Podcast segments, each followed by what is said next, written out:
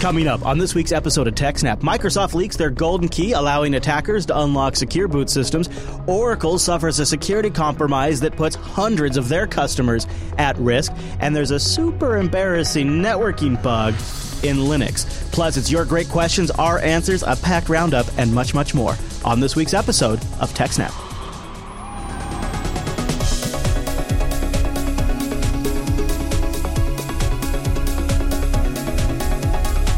Hi, everyone, and welcome to TechSnap. This is episode 280 of Jupiter Broadcasting's weekly systems network and administration podcast. We stream this episode live on August 11th, 2016. This episode is brought to you by our three fine sponsors DigitalOcean, Ting, and IX Systems. I'll tell you more about those great sponsors as this here show goes on. Oh, our live stream, it's powered by the quite amazing Scale Engine over at scaleengine.com. You should go check that out. My name is Chris and joining us every single week for 280 weeks, it's our host, the Abbin, the tech, and the teacher, Mr. Allan Jude. Hello, Allan. Hello, Chris, everybody. Thanks for watching. Ooh, rocking the Tech Snap swag shirt. Very nice, sir. Mm-hmm, Looking good. Mm-hmm. I like it. I, uh, I I should bust mine out too because I got the t-shirts and it's getting warm outside. Allan, we are. You're, you're, wearing two shirts. It's it's far too warm for that. I know. Well, it's because I'm supposed to be here in this uh, fancy uh, outdoor uh, cabin. You see, Allan. right, but in a sunroom like that, there's like no air conditioning. You're right. I should be I should be wearing a tank top, but yeah. got me. All right. So there's a bit of a virtual disconnect there. It's new in VR. It's still hard. Uh, but I'll tell you what wasn't hard the news this week. There was a ton of good, juicy stuff for this show for us to pick through. Uh, and it, it is almost a TechSnap staple to have a good, solid Oracle story. So, uh, mm-hmm. Krebs on Security delivers with our first one. Are you ready to jump in? Yes. All right, let's do it. Yeah, so there's uh, been a security breach at Oracle, uh, particularly their Micros division, which is a company they bought in 2014 that makes point of sales terminals. They say a Russian organized cybercrime group, the Carbanak one. Do you remember those guys from? Oh, that doesn't ring a bell. About them for? Carbanak. Uh, yeah, they they rob Russian banks and stuff. Oh, oh, uh, okay. Highly sophisticated malware people. Uh, they've been known for hacking into banks and retailers and appear to have uh, breached hundreds of computer systems at Oracle. Hmm. Say, uh, more alarmingly, the attackers have compromised a customer support portal for companies using Oracle's Micros point of sales credit card processing system. Uh, asked this week for comments on rumors of a large data breach potentially affecting customers of its retail division, Oracle acknowledged that it has detected and addressed malicious code in certain legacy Micros systems. So is that is that uh, is that is that like code for old firmware based like hardware not uh no i think it just means uh stuff computer systems we inherited from the company when we bought them. Technical debt type stuff. Yeah. Yeah. Uh, well and that stuff always gets even worse during an acquisition because you're rearranging all the people and things are changing and you're laying off half the people or whatever. And then you have all these systems that worked fine at the other company but they're part of Oracle now. It's like, well, we'll just kind of leave them and we'll transition everything over to doing it the Oracle way. Yeah, I've seen that but a lot. These ones are not getting managed properly anymore. Mm-hmm. They're not the production necessarily. And you know, uh, mergers and acquisitions are extremely, extremely common. They're just they're just common business place in like banks and and uh, I have a lot of hands-on experience with merging or essentially doing what you just said, and that is, well, we just merged with this new bank, and that system works so we're just going to leave that for a while, but we'll eventually transition that to the to the unified platform, and then you just yeah. never get around to it, or it takes or too even long. If you do, you always have to keep it running because there's just like two really old customers that aren't going to upgrade, and, or you, you, end up adding like legacy codes uh, that match up the other system's codes, and you have to make special yeah. modifications to your database to accommodate it, and all that stuff. It's horrible. It really is horrible. so you can see how it's ripe for the pickings. Yeah, and this is um, it was also said that it is asking all Micros customers to reset their passwords for the online support portal. Uh, Oracle's Micros division uh, sells point of sale systems used in more than 330,000 cash register systems worldwide. Uh, when Oracle bought Micros in 2014, the company said Micros' systems were deployed to 200,000 food and beverage outlets, so, you know, fast food restaurants and so on, yes. 100,000 retail stores, and 30,000 hotels. Oh! That's a pretty good deployment. Yep. Uh, a source briefed on the investigation says the breach likely started with a single infected system inside of Oracle's network that was then used to compromise additional systems. So you basically had island hop. Get Yeah, in there, exactly. get one system, and Yep. then spread out. Uh, in the Krebs report, there's talk of possibly like 700 computers at Oracle being compromised in the end. That's so embarrassing for an enterprise grade company. That is Yeah. yikes. But that is a small number considering how many computers Oracle has. So okay, you know, maybe- all right, I'll give you that. you know, I will give you that. Uh, so you can see, yes, they were downplaying it, but and you know, it's hard to say actually how bad it was yet. Um, yeah, those sources further stated that the intruders uh, placed malicious code on the Micro support panel, and that the malware allowed the attackers to steal other Micro's customers' usernames and passwords when the customers logged into the web panel. It's unclear whether they just injected something or if they're actually able to change the source code for the web panel that the users log into and make it, you know, send email off a copy of the passwords or something. It's it's not clear exactly how it worked, but it ob- it could have been really bad. It's uh, not clear exactly how bad it was yet, but uh, it's it's possible that it was, you know, they completely owned the platform and changed whatever they wanted. um, this breach could be uh, little more than a nasty malware outbreak at Oracle. However, the uh, Carbanak uh, gang is apparent. You know, its involvement in this uh, makes it unlikely the attacker somehow failed to grasp the enormity of the access and power uh, that they have when they gain control of the micro support panel. Um, so it's likely this was a lot more than just a little bit of malware getting in because of the people behind it. Uh, I don't know if you showed that graphic of the uh, the logos of the companies involved. There's uh, lots of big ones in there. If you can zoom in a little bit. yeah, I see IKEA. Uh, let's see, IHOP, Sonic, Ruby Tuesday, Starbucks, Burger King. Yeah, so a lot of point of sales there, of course. Adidas, Hard Rock Cafe. Samsonite Online. Mm-hmm. Yeah, man. Yikes. Travelodge. Yeah, so a couple of few. Yeah. Oh, yeah. Of course, the Hilton, Marriott, a, a bunch of uh, a bunch of hotels. Geez, these are Standing hotels. That's huge. Mm-hmm. Yes, and uh, these are not U.S. only. Obviously, uh, you know, Oracle's enterprise software is basically everywhere. Uh, this not isn't- TGI Fridays. They've gone too far. and Uh, this- this- Jerry's. uh, uh, one of the people Krebs asked about this said this incident could explain a lot of the sources of some of those retail and merchant point of sales hacks that nobody has been able to de- definitively tie to any one point of sale service provider. That's an interesting bit of speculation. There's a big chance that the hackers in this case found a way to get remote access. So uh, one of the interesting things is one of the things this Micro's uh, customer support panel does is allow the customer to ask uh, for help and have Oracle remote control into their point of sales terminal and fix things. So if the attackers managed to gain the ability to do that, they could have gone uh, into specific uh, control uh, um, point of sales terminals and compromised them. Yeah, so they could have they could have been more sele- selectively targeted. Oh well, they basically could have managed to get access to terminals that were quite secure just because they went in through the official way that Oracle's supposed to go in. So it looked legit. Yeah, okay, I got you. That makes Yeah. sense. Uh, so there's some speculation that some of the other um, compromises we've seen recently that haven't been able to be explained could be related to this. It's not clear whether that's the case yet, but that's the speculation. Okay. Um, it's also not clear if if uh, the breach at Oracle may have resulted in the attackers being able to remotely control remote Micro's terminals. Um, according to the comments uh, further down in the Krebs article from just people that are on the website, uh, some of which are work at places where they actually use this software. Um, the actual credit card processing is done on the pin pad unit that's separately attached to the point of sale, like the cash register. So the Oracle software runs on the cash register, and then it just sends like the amount to the pin pad, which does the credit card processing, and just sends back yes, the user paid or whatever.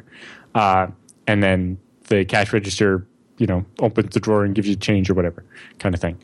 Um, and so it's possible that this attack didn't actually give them access to the credit cards uh, because the point of sale software is running the cash register and it just has that's kind of a limited interaction with the pin pad that's actually taking your credit card.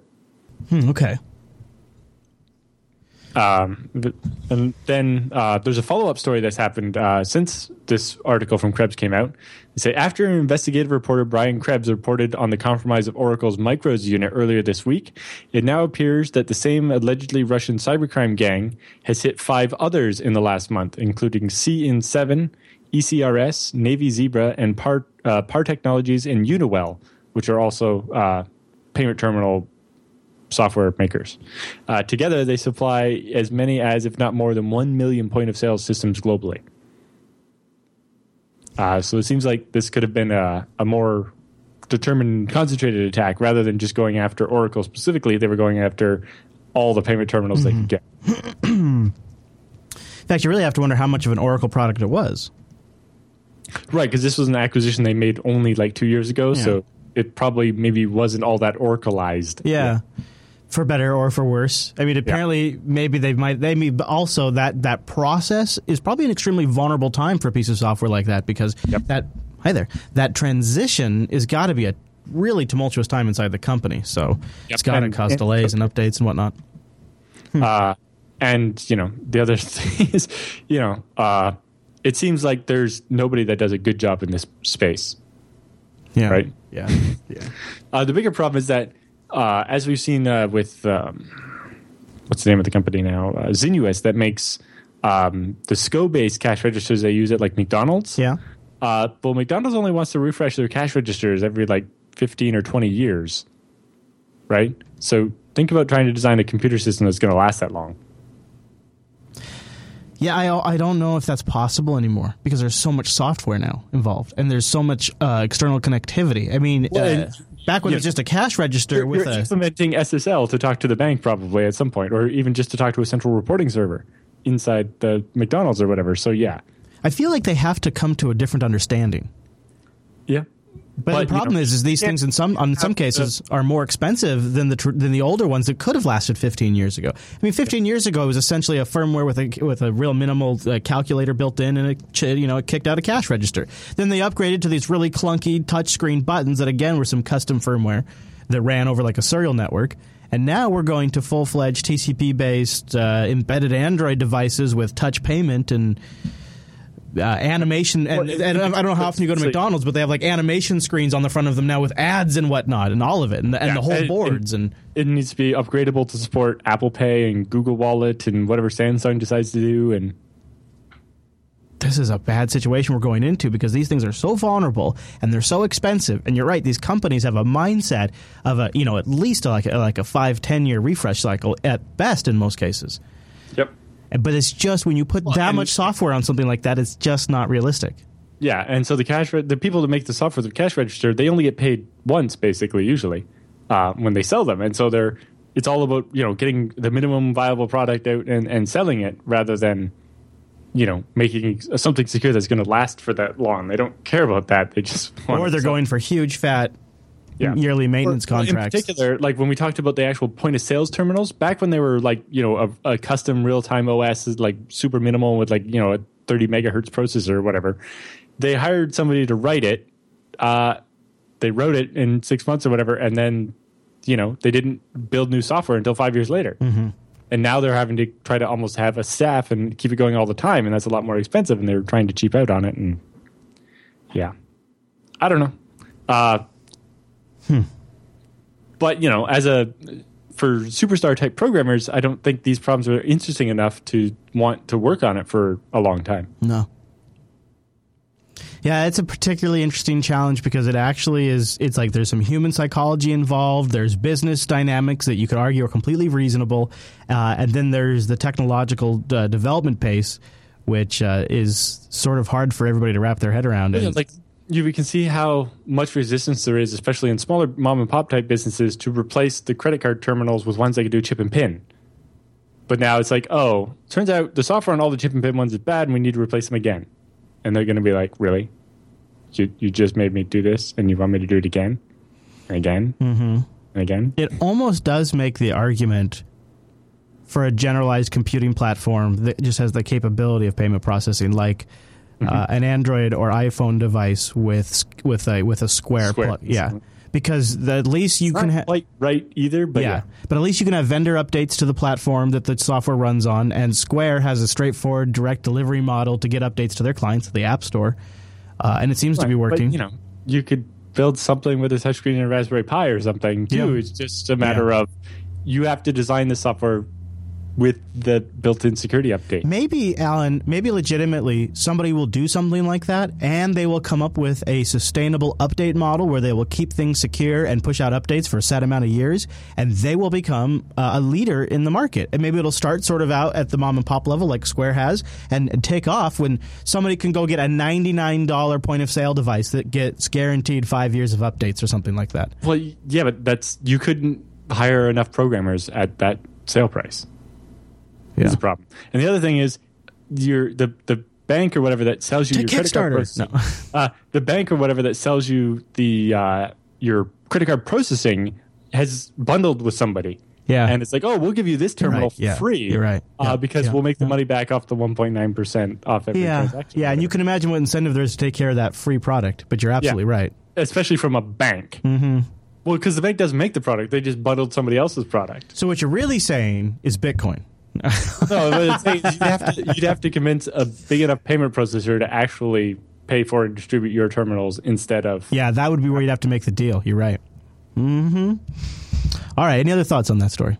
Uh, no, that's about it for that one. You know what it really tells me? It tells me that you have to be clear headed about how you invest in your infrastructure. That's the critical decision. That's why I want to mention ixsystems.com slash TechSnap. ixsystems.com slash TechSnap. Go there to support the show and learn more about IX Systems. They have a white paper there. You can download that. That's probably great for people in your business that aren't familiar with IX because have, they haven't been listening to TechSnap, which is their first mistake. Uh, But take a look at IX for all of your different workloads. In fact, just to get an idea of some of the things that they are seriously uh, areas of they're super successful in is look at their solutions drop down on their website where they talk about big data and cloud development machines, education, finance, government, healthcare, high tech, manufacturing, media, entertainment, and virtualization. They can build enterprise grade systems built around those Intel processors to handle all of it. You call them, they'll walk you through it, they'll make sure you buy the right thing. They have it. That's the, the big thing is that instead of buying a server like you do when you go to some other hardware company and be like, all right, I need a server," and it's like, "Well, we have these four models. Which one do you want?" Uh, IX is you tell them what problem you're trying to solve, and they custom design the server to have the right components to to end up being the solution to your problem. Right? It's like I'm going to use this for video editing, so I need uh, at least this much RAM. I need fast scratch storage for while I'm editing, and then I need uh, a good bulk storage for keeping the videos after I'm done, like maybe even the raw footage, which is really large, uh, but maybe compresses fairly well. Uh, but and I need it to be redundant enough that even if two of my hard drives die, I'm still good.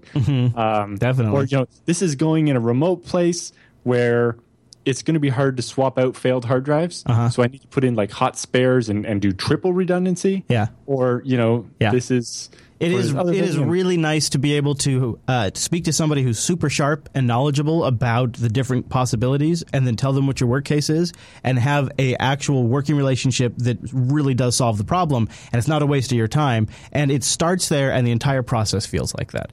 Uh, that's what I think is, you know, sort of the big game changer for me with IX was when I bought my first device, I experienced that process firsthand, and then it clicked. Oh, this is where that's where you start to notice the difference, and it's at every step. ixsystems.com slash techsnap. Go check them out. They even have the FreeNAS rigs, which uh, the XL and the FreeNAS Mini. They have. Are those the Atom processors still? The uh, Yes, Intel those are the server Intel Atoms? server Atom, which Yeah. is super slick because then the power footprint of that uh, device is super reasonable, but the capabilities are pretty advanced.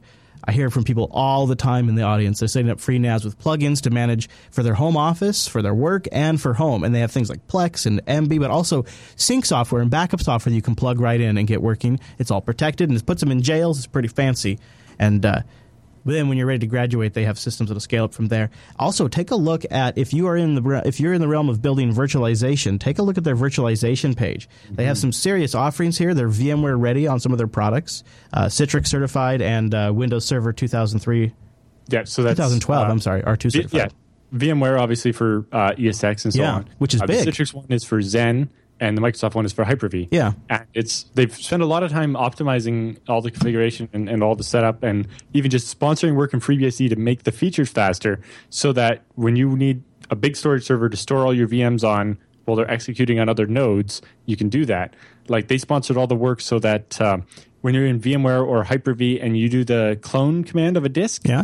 it doesn't normally when you're doing that over like iSCSI or NFS, the virtual the, the hypervisor has to actually copy the files uh, over the network to itself and then write them back to the storage, right? Mm-hmm. But th- with this, they could say, "Hey, down in the ZFS side, right on the storage server, make me a clone of this." And choop, done. They sponsored that work? Right? Yeah, they sponsored that work and it went into FreeBSD. That's and, big picture stuff. I love You know, that. that way, they had, would have those features for and get the certifications from Microsoft and Wow. VMware. Talk about a real investment. Check them out, guys. ixsystems.com slash TechSnap to support this show and then dig around and contact them. If you do talk to them, let them know the TechSnap show sent you. Say hi for us. ixsystems.com slash TechSnap. All right, so the next story I think is probably the one the chat room's been buzzing about all day. Uh, and it's, I think it's a, it's a flaw in, I think it's what version 3.6 of the Linux kernel. But fill me in, Allan. What's going on? So uh, there's a f- flaw in the TCP stack in Linux 3.6 and newer. Ah, Okay, So okay, All okay. the way up to 4.7 and Woo! Kernel party, everybody. So just about damn near everybody running any semi-modern version of Linux. Well, what's interesting here is a lot of embedded Linux devices won't be affected because they're still running an old 2.6 kernel. Heyo. Uh, and, you know, I think uh, CentOS might not be affected because it's 3.2, right?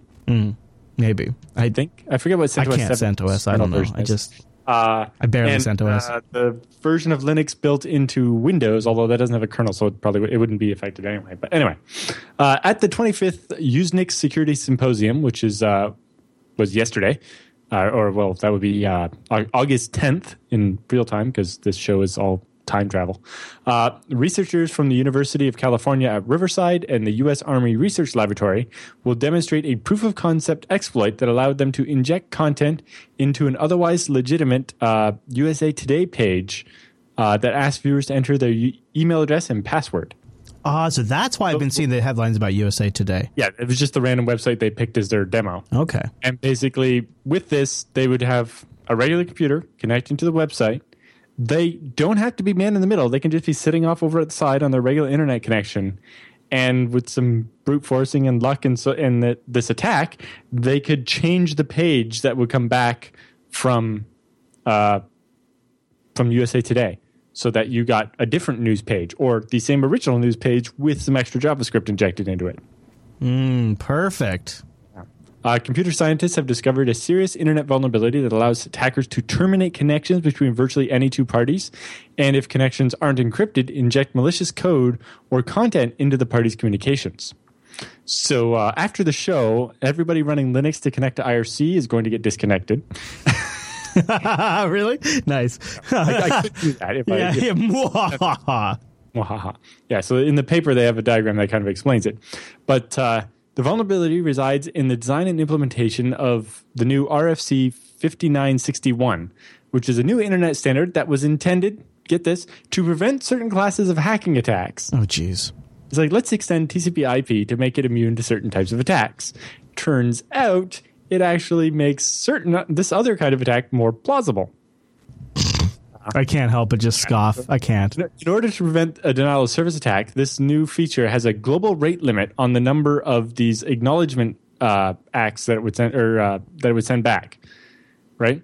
So, in order to stop me from being able to flood a server and make it send a whole bunch of responses uh, and and flood its internet connection, Okay. Yeah. rate limit it. However, uh, the issue is an attacker can now exploit this by eliciting enough responses to hit that limit so that when users try to connect, they won't get a valid response. And then I can send them, as the attacker can send them a response, and they'll get that one instead. Wah wah. I gotcha. And then you can pretend to be the server, and then you can shut down the connection between the user and server or inject content. Say attackers can go on to ex- uh, exploit the flaw to shut down the connection, inject, uh, inject malicious code or content into unencrypted data streams. So obviously HTTPS will protect you from that, uh, and possibly degrade privacy guarantees provided by the Tor network.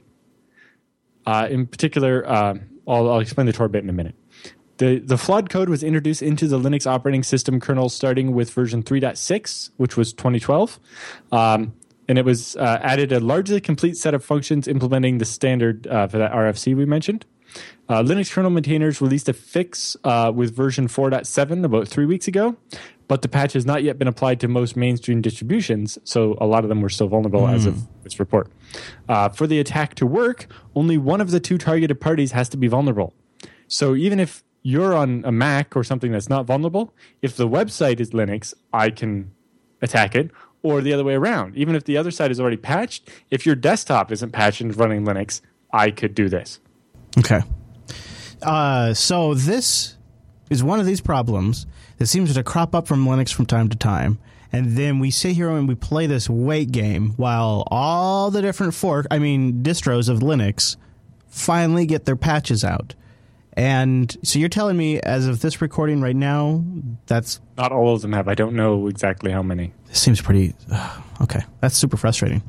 Yeah. Well, uh, what's interesting is I think when it was when the release was uh, when the fix was released three weeks ago, I don't know that it was clear that it was a security update that everybody should apply. I'm not. It, the way it's worded is a little odd.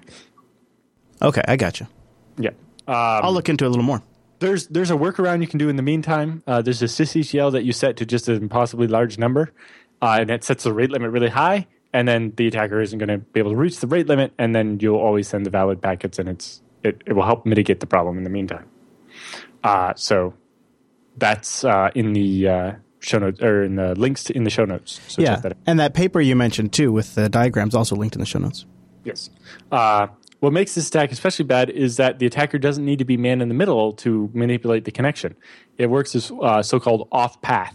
So I'm just standing over here on my regular internet connection with no special setup, and I just know the IP addresses of the website, the server, and the client, uh, and I can just you know guess. was wondering know about the that. Server, the IP, the port number is always going to be like 80, right? So then I just have to brute force maybe send packets for every possible port number back to the client until I find the right one, and I just inject the reset packets and uh, close your connections. So okay, so I'm sorry to be dumb here, but so uh, uh, just to make it a little clear, I don't.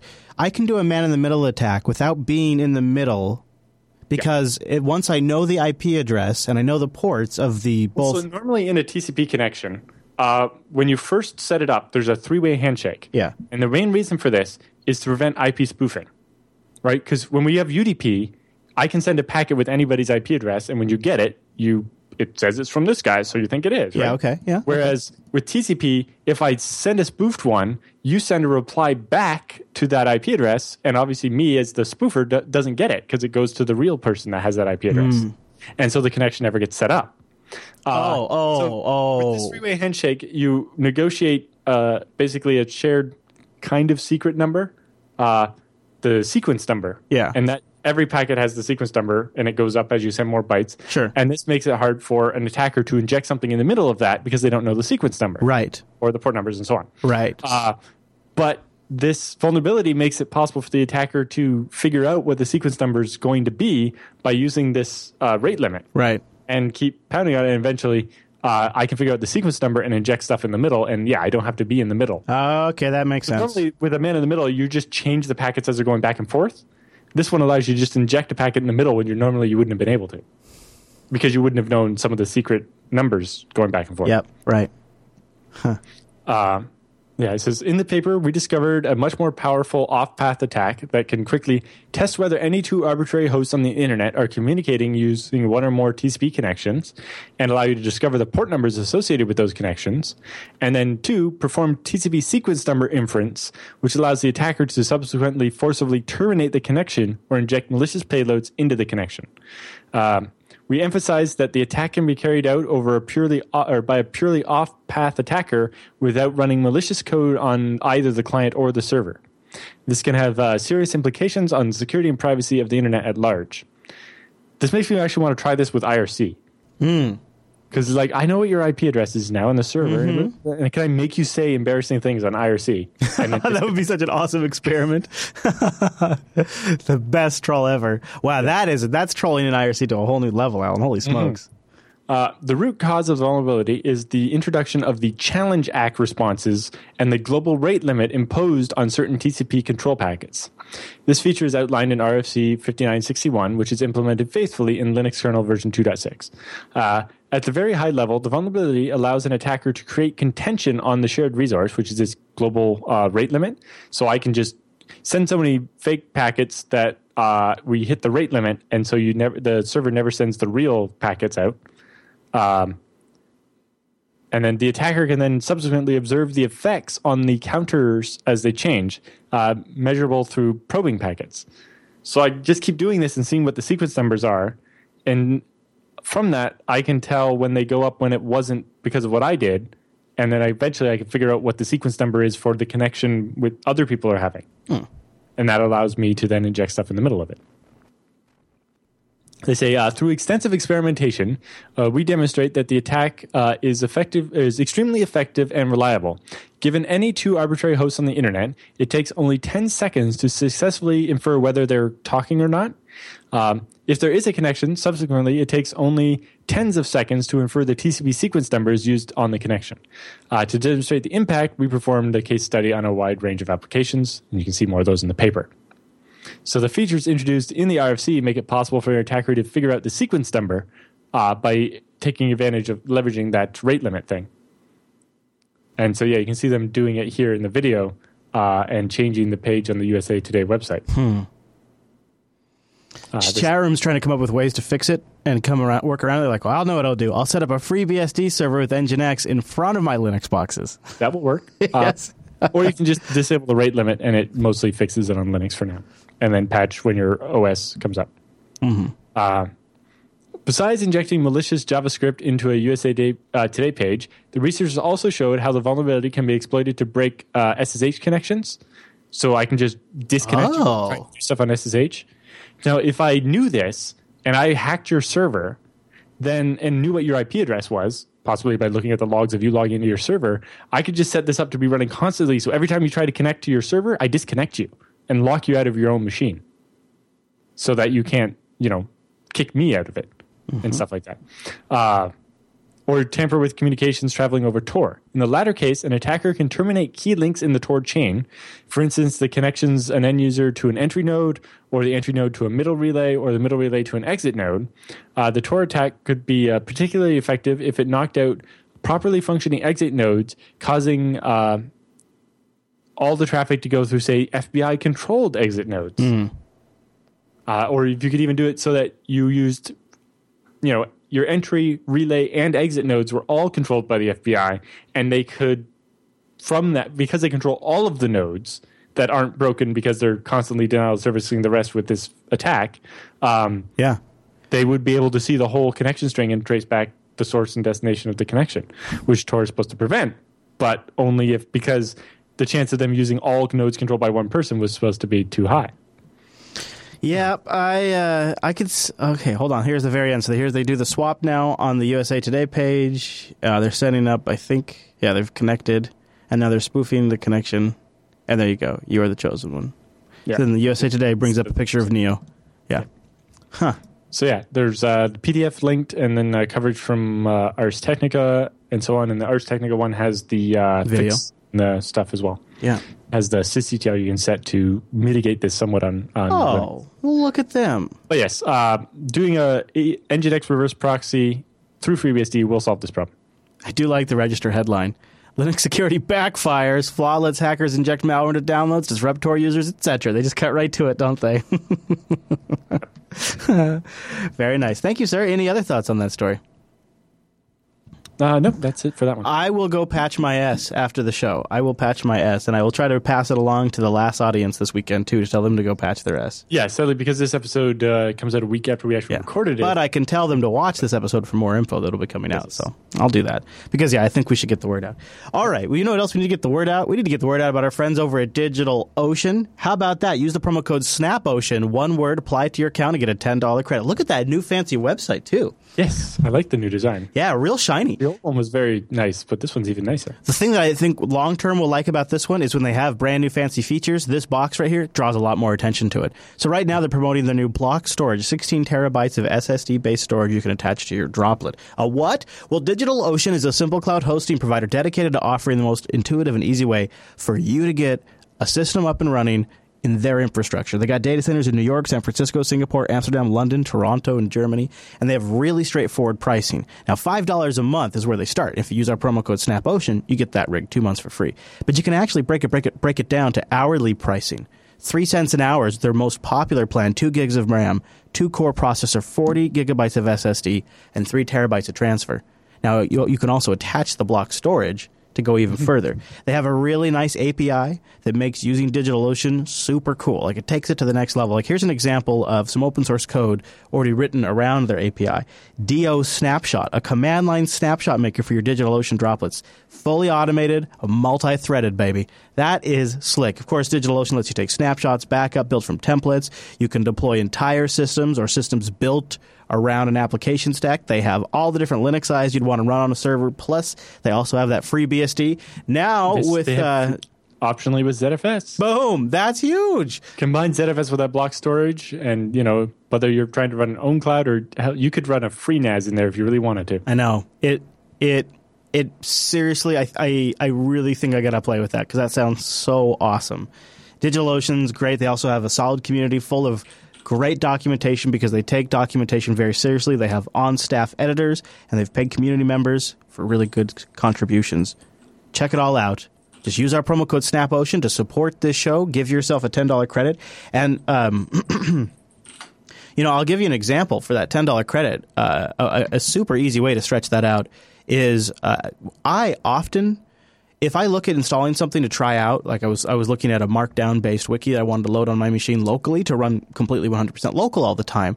But I still used DigitalOcean to try it because I it didn't really want to go through the the process of installing It's, Apache it's actually and PHP. faster than building a local Mm-hmm. uh, um, VM. Plus, I don't need those packages on my system if I don't end up going with that particular product because there was other ones that weren't PHP based, and so I thought. Uh, you know, it, it takes me 55 seconds to spin up a droplet, and uh, I was extra. I was feeling extra lazy, so I just deployed Ubuntu LTS with the entire LAMP stack already set up. And when you log into it, the first thing you do is you set a root password. The second thing you do is you get a message of the day that tells you this is your web directory uh, path var. You know, uh, you know, www, HTML, www, whatever. You know, it's you have it set up there. Here's your here's the URL to go to HTTP colon you know IP address slash whatever slash info.php. This is so you can see what your PHP is capable of. I uploaded the files to the web directory using SCP, uh, and I, I within two minutes and thirty seconds was trying out the new Markdown wiki and decided I don't want this. This is crap. It's, it hasn't been updated since 2014. It barely renders pages anymore, and so and, and within about three minutes I had destroyed the droplet. And so I, I, I maybe I paid three cents tops. I don't even know because I, I got one of the cheaper ones. Um, and it's so nice to keep my system clean. It's it's super performant to have the entire stack ready to go. I love it, and there's tons of great guides. So once you get something set up, you can take it even further, like Let's Encrypt and Postgres and OwnCloud, and using containers. Using virtualization, s- working with FreeBSD, they have guides on all of it. DigitalOcean.com. Just use our promo code SNAPOcean to support the show and get a $10 credit. And a big thank you to DigitalOcean for sponsoring the TechSnap program. So this next story, the last story was the one the chat room was buzzing about. This is the one I've been buzzing about because I've been waiting for the breakdown on TechSnap. It looks like a total debacle on Microsoft's part, and I, I'm waiting to hear all about it. The uh, secure boot key is causing some sort of panic, like there's a leak or something. Tell me what's happened, Allan. So Microsoft has accidentally leaked the keys to the kingdom, uh, permitting attackers to unlock devices protected by Secure Boot, and may not uh, be possible to fully resolve the leak. That's kind of leaks. Yes. Uh, so if you provision uh, this magic policy file, that is, if you install it into your firmware, the Windows Boot Manager will not verify that it's booting an official Microsoft signed operating system. It will boot anything you give it, uh, provided it's cryptographically signed, even if it's self signed, uh, like, say, the shim for the Linux kernel, or a rootkit, or a bootkit. So that's kind of a problem. Um, this sign policy was never meant to leave Microsoft's test lab, but it seems like it did. Uh, the register understands that this debug mode policy was accidentally shipped on retail devices and discovered by uh, two curious security researchers named Slips and My123. Um, the policy was effectively inert and deactivated on these products, but present nonetheless. Uh, so this is basically a debugging engineering thing that Microsoft, so that when you're trying to, if you're the manufacturer building one of these tablets, you and they've made it so that in the BIOS you can't turn Secure Boot off. Then how do you test different versions of the OS and get stuff working? So Microsoft gives you this debug policy that allows you to skip Secure Boot, or you Secure Right. Boot this thing, the bootloader, but the bootloader doesn't actually check the next step. Right, but they Which fundamentally they're not made- supposed to sign one of those. Yeah. The, that that the whole rules of secure boot is that you ha- you only sign it if it actually does check the next step. Mm-hmm. This is the, and and you know, um, and they accidentally distributed that, and people have copies of it now. So, okay, just to make sure I'm following, you're telling me Microsoft created like a master secure boot override key that just disables it for OEMs so that way they don't have to Right. hassle with this annoying secure boot. And then because because they made it in the BIOS, so there's no way to turn it off. Okay. Instead of you know, on most desktops, you can still have the option go into the BIOS and turn it on or off. But here's Uh, here's the but for these tablets and stuff, they made it so you couldn't. But then they locked themselves out of trying things and, and working on their Sure. next version of the operating system. Uh, so they made a back door, and then the back door accidentally slipped out. But here's what I don't understand. Yeah, Uh, you make this back door, and you distribute that to. I mean, w- w- how would you even? How could you guess? Maybe a, a dozen, maybe more OEM like partners. How, and how is that not going to leak? On the yeah, exactly. How is that not? That is so irresponsible. It is. Well, it's as as we'll get to at the point. It's the whole reason why having secret backdoor keys. It's it's why Yes. It's why the FBI's whole, you know, Yes. oh, give us if we'll have a secret backdoor key that only the FBI will have, and no one else will ever be able to get it, and it'll only be used for good things. Mm-hmm. It's like the chance of that key not getting used for the wrong thing are are, are basically Yeah, and zero. You know, in, in the context of the FBI thing, that would, of course, would be they would they would share that with different divisions and departments within the federal government, different law enforcement agencies, and there's dozens and hundreds of those. So they would end up. well, even if they, they didn't share that with anything like that, there's only this group of people. One of those people would do a Snowden. yeah, yeah. Problem. I mean, but what's Or- amazing to me, or OPM hack somebody. I- I you know, so, somebody at the lab will get malware. it's just- it seems inevitable. The bad guys will steal the key. that's inevitable. I mean, even if Microsoft created this and only kept it inside at Microsoft, that it still seems inevitable that eventually. Maybe it'd be ten years, but eventually it would leak. So the fact that they created this is is almost nearly inconceivable. But okay, I'll give them that. But the fact that they distributed it outside Microsoft headquarters is just it's, it's that's astounding. Yeah. Uh, well, and the other thing is that because of the design of the system, it's hard to just revoke it. There's like there's a blacklist of, of signatures and keys that aren't that you can so you can install this firmware update and it won't use any of these fake keys. Uh, but the problem is that some of the keys that would have to revoke to make this stop working are like the Microsoft Secure Platform 2014 key, which if you revoke that one, people's install disks wouldn't work anymore. They say, uh, while it was for internal debugging purposes, Microsoft created and assigned a special secure boot policy that disables the operating system signature check, presumably to allow programmers to boot and test uh, fresh OS builds without having to sign each one. This in turn allows someone with admin privileges or an attacker with physical access to a machine not only to bypass secure boot and run any operating system they wish, such as Linux or Android, but also permits the installation and execution of bootkits and rootkits at the deepest level of the device. Uh, the backdoor, which Microsoft had put into the Secure Boot because they decided to not let the users turn off Secure Boot on certain devices, allows for Secure Boot to dis- to be disabled everywhere now. it's like whoops. Uh, you can see the irony. Also, the irony that Microsoft themselves provided us uh, several nice golden keys, uh, which the uh, researchers like, as the FBI would say, for us to use for our purposes. Uh, you know, the, the FBI wanted these golden keys for all crypto. Uh, and we can see what happens when you create a golden key. The wrong people get it, and all of a sudden every lock can be opened, and everything is terrible. I don't feel like this is going to change that debate though, because we've had other Nope. examples it's, of this. proof of why this Yeah. debate is. but it's why, not why the first idea proof. will never work. It's not the first proof that we've exactly. had. We've been having this argument since the '90s, and they only go away for a little while at a time. Yeah, and uh, th- he just yesterday, just yesterday, was making statements again about it. I mean, it's almost on a weekly basis now. He's out speaking in public uh, uh, about this. The- I'm sorry, by he I mean the FBI director James Comey. Uh, between June and July, Microsoft awarded, uh, finally decided that this was worthy of a bug bounty. Originally, they didn't think it was. Uh, and they pushed out a fix, MS16094. However, this fix was deemed inadequate, uh, although it somewhat mitigated the problem. So they've done a second fix, MS16 100, that uh, came out as part of Patch Tuesday this week. Um, the update blacklists a bunch of revoked keys and signatures, uh, so they can no longer be used. But Microsoft cannot revoke all of the old keys, like everything before, say, last year or something, uh, because they're used in things that people don't update, like read-only install CDs and so on. Uh, so uh, the summary from the register is if you're using a lockdown secure boot PC like a Windows RT tablet or Yeah. um, I don't know that there's any desktops that you can't turn secure boot off yet, but maybe if there is, um, you, and you have the admin rights on the box uh, and you want to boot something else, all the above is going to be of quite a bit of interest to you. If you're an IT admin who relies on Secure Boot to prevent uh, loading of unsigned binaries and drivers and rootkits, uh, then uh, all the above is going to be very worrying to you. Yeah. Uh, so then the Register updated their article, and it actually includes links now to a bunch of scripts to actually be able to uh, unlock Windows RT tablets, like the uh, Fumble Slab or whatever they're called, and a bunch of other ones. So they actually see there's uh, the policy installation script of, uh, so that you can work and Oh, and it's a zip file that it downloads. Yeah. yeah. Interesting. Uh, but they have all the stuff you need to actually unlock a machine if it is locked so that you can install Linux on your tablet or Android instead of Windows RT.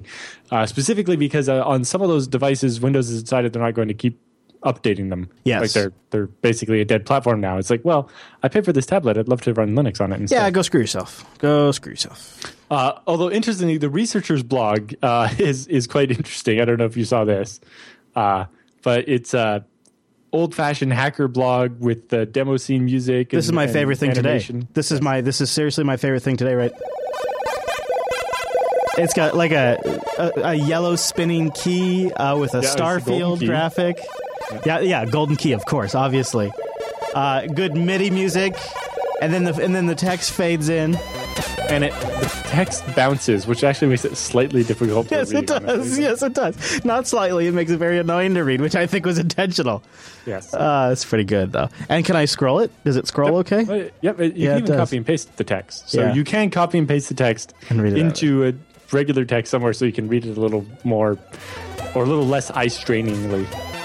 That's yes. pretty great. The demo scene music and everything in the background um, Yes. is quite an amusing. Uh, It reminds me of old um, uh, key generators and stuff too. yeah, it's all that old demo scene stuff. Yep. Which get it, golden key. But um bump.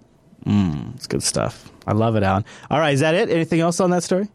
Uh, yep, that's about it for that one. I shouldn't say that's it because that's sort of a huge story, and it's what I've been looking forward to you breaking down all day. Yeah, uh, we don't have all the details on it, but it, it seems like it's pretty bad. We'll have to see over the next couple of years what it ends up meaning. Yeah. Yeah, yeah. Shake that off, all right? Let's get it all let's get let's just shake it all off. Let's talk about Ting. Techsnap.ting.com. Mobile that makes sense. Only pay for what you use wireless. They have CDMA and GSM. It's six dollars for the line. There's no contract, no fee to end it early because you just turn it off whenever you need it. And you just pay for what you use. Six dollars for the line plus Uncle Sam's cut.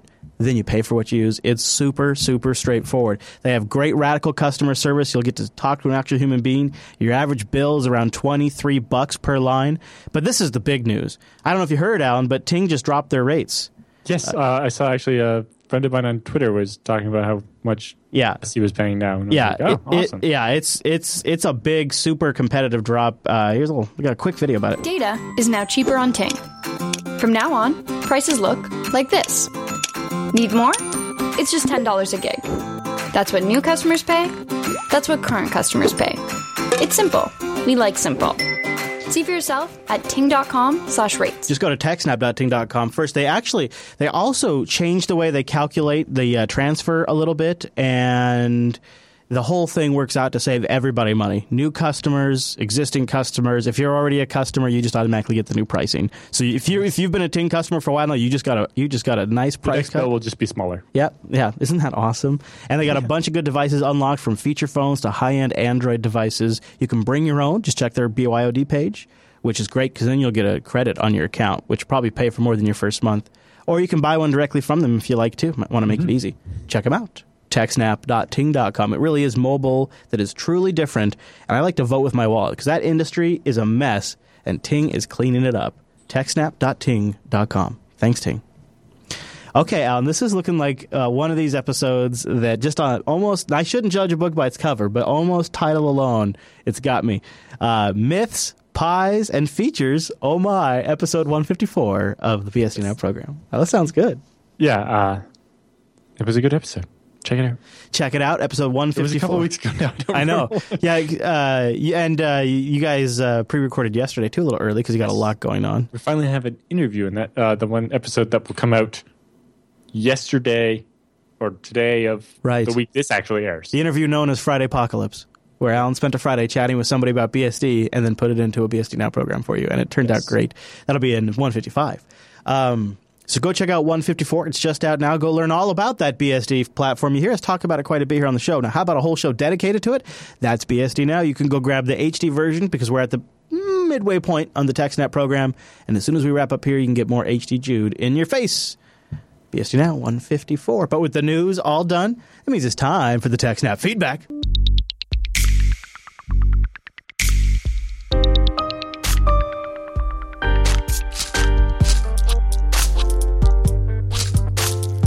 Thanks for sending your emails to TechSnap at jupiterbroadcasting.com or popping that contact link at the top of the Jupiter Broadcasting website and choosing TechSnap from the dropdown.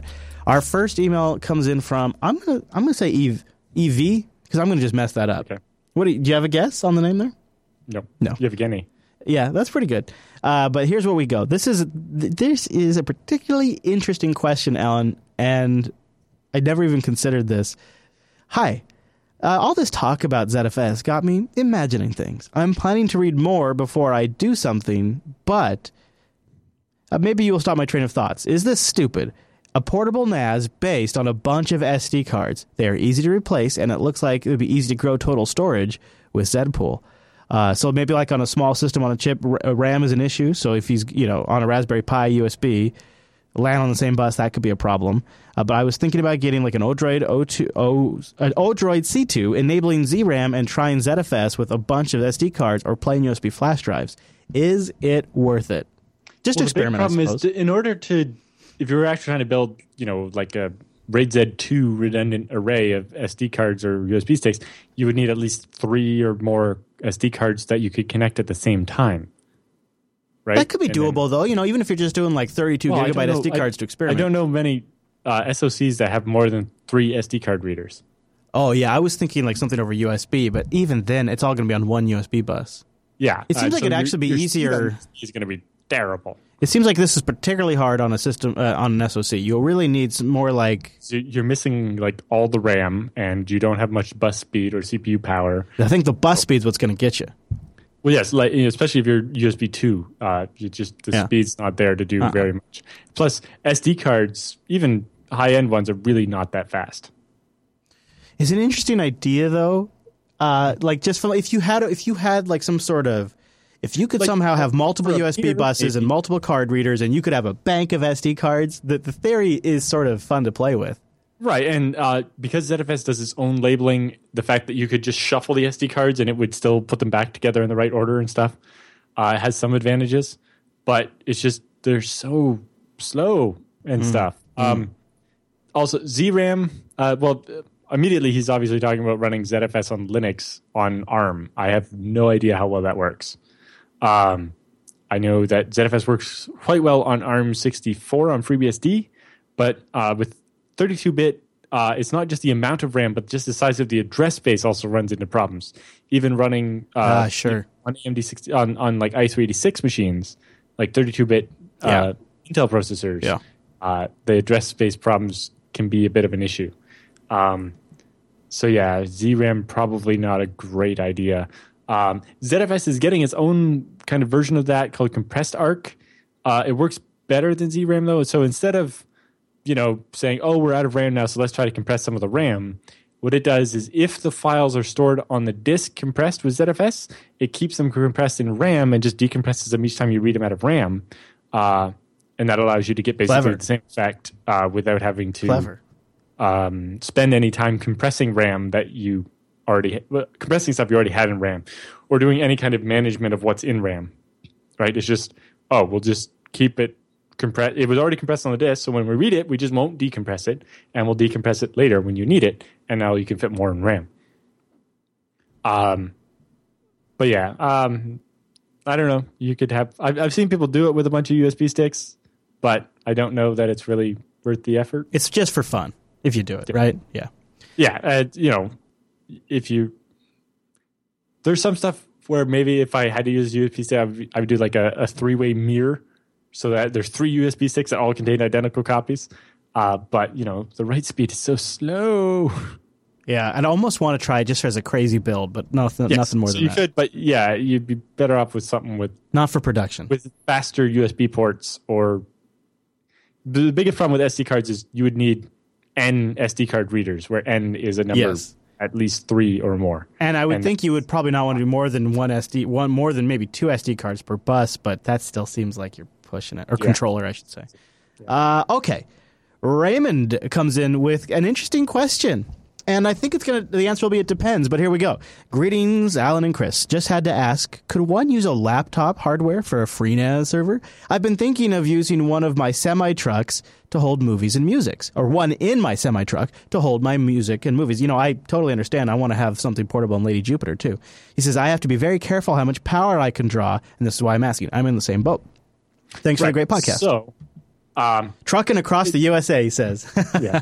uh, so in particular, as long as it's only holding stuff where it's not the only co- like the problem with using a laptop obviously is that you will have a limited amount of place to put disks in a laptop, right? And you don't want to use too many disks because that'll add the amount of power you're drawing, right? Um, and then, so yeah, the the bigger question is always what quality of hard, how much money should I spend on the hardware for my FreeNAS? Is like, well, how much do you care about the data? If it's just movies and music, and if the drive blows and you don't have redundancy and, and you don't care, then that's fine. Uh, whereas, you know, if you're storing all your important documents for your business or your taxes or whatever, you probably want to have a machine that's decent enough and has enough redundant hard drives and so on to, to resist failures. Um, in your semi truck, yes, you could do a FreeNAS laptop, but I almost wonder if you'd just want to put say PCBSD on the laptop and store the files on ZFS directly, and then that way you can play them with the laptop. yeah, use that screen. Otherwise, you would have to have the laptop NAS holding the movies and music, and then something else playing them. yeah, yeah, you take So advantage of that screen. is. But yeah, if you just put PCBSD on the laptop, then it would be ZFS. You can put the files on it, uh, but then it would also have a screen where you could play the movies, uh, not while you're driving, uh, or the music. I have a couple thoughts. So you could just answer the laptop angle. If your laptop has an eSATA port, that could be a serious advantage. I've got a few laptops that do. Yeah, Uh, my laptop, the back USB port is yellow. yeah, uh, yep. and it's is uh, combined Yep. USB. Setup. That's pretty. Yeah, that's a ThinkPad thing, right? That's pretty common, I think, on ThinkPads. Uh, also, another possibility uh, depends on what the discs are in. iSCSI could be a thing. Um, Yeah, but really, I'm, I'm figuring he just means the the drive that's in the laptop. Yeah. Uh, and yes, you can use an old laptop for that. I don't know that you'd want to make it a NAS just because then you'd need a separate client machine to actually play it. Yeah. Now, you know, if he has a TV already, and he might, that you know, if, if you're connecting to it and streaming via Plex to your phone or something, and the laptop actually lives like under the bunk or something, Yeah. so that and then you're just using your phone as the client, then yes, you could do that. Now, Raymond, one other thing I'd just throw at you because your question sort of presumes that you do have a way to play the media back off a FreeNAS machine. So I'm wondering what you're connect, what you have connected to your television. If you're truly going for low power and simple, uh, I just recently did an episode on Linux Action Show.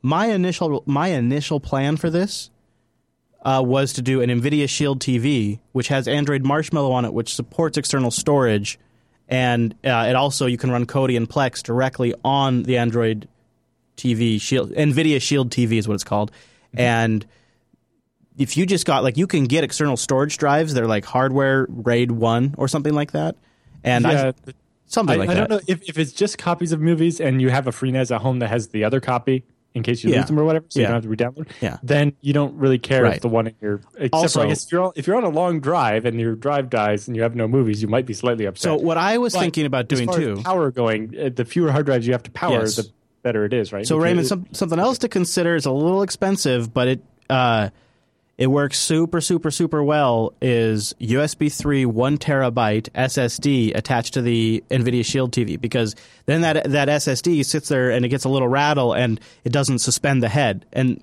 it, what happens is if you get any kind of movement, any kind of shaking, the hard drive head suspends and your your media playback cuts off.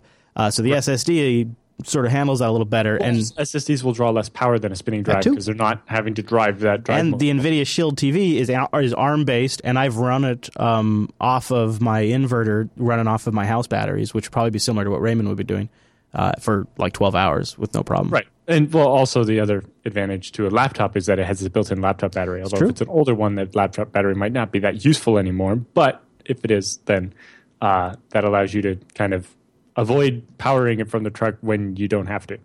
Good luck, Raymond. All right, so Mike writes in with an interesting question. You got to figure this has crossed people's mind when they can see each other's Wi-Fi. Hey, that's my neighbor's Wi-Fi network. He says, uh, "Hey guys, love the show. My neighbor and I are both non-IT professionals. Disclosure: Over the decades, we have swapped back uh, backups with each other utilizing SneakerNet, starting with floppies in ancient times, and currently using my Western Digital Passport Ultra USB drives. As uh, as we are across the street from each other." This is intended as protection from physical loss, like a burglary or fire, but not like a cyber attack.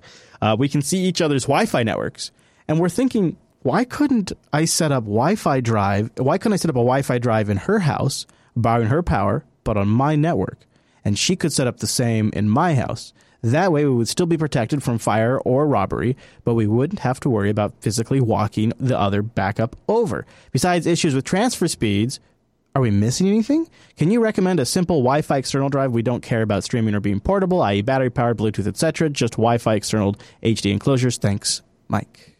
Uh, Not off the top of my head. Yeah, I don't know if I have one off the top of my head either. I know you- Western you- Digital makes some. I, I don't know if I would trust any of the uh, drive with built-in Wi-Fi, but you could definitely build a FreeNAS with Wi-Fi and connect to the other person's Wi-Fi across the house. Or And it doesn't. Again, that could be where a laptop might make sense too, with an external drive attached to it. You could take an old laptop, which would have Wi-Fi built into it, hook up an external USB drive. And it's not. It's not as crazy as it sounds. Actually, that's Right. Now, if you weren't on opposite sides of the street, I would say, you know, bury an Ethernet cable. Yeah. It's awesome. Yeah, there are hard, Uh, but- you know, there are hardware appliance storage appliances that have Wi-Fi, but they're all meant for like local LAN picture sharing.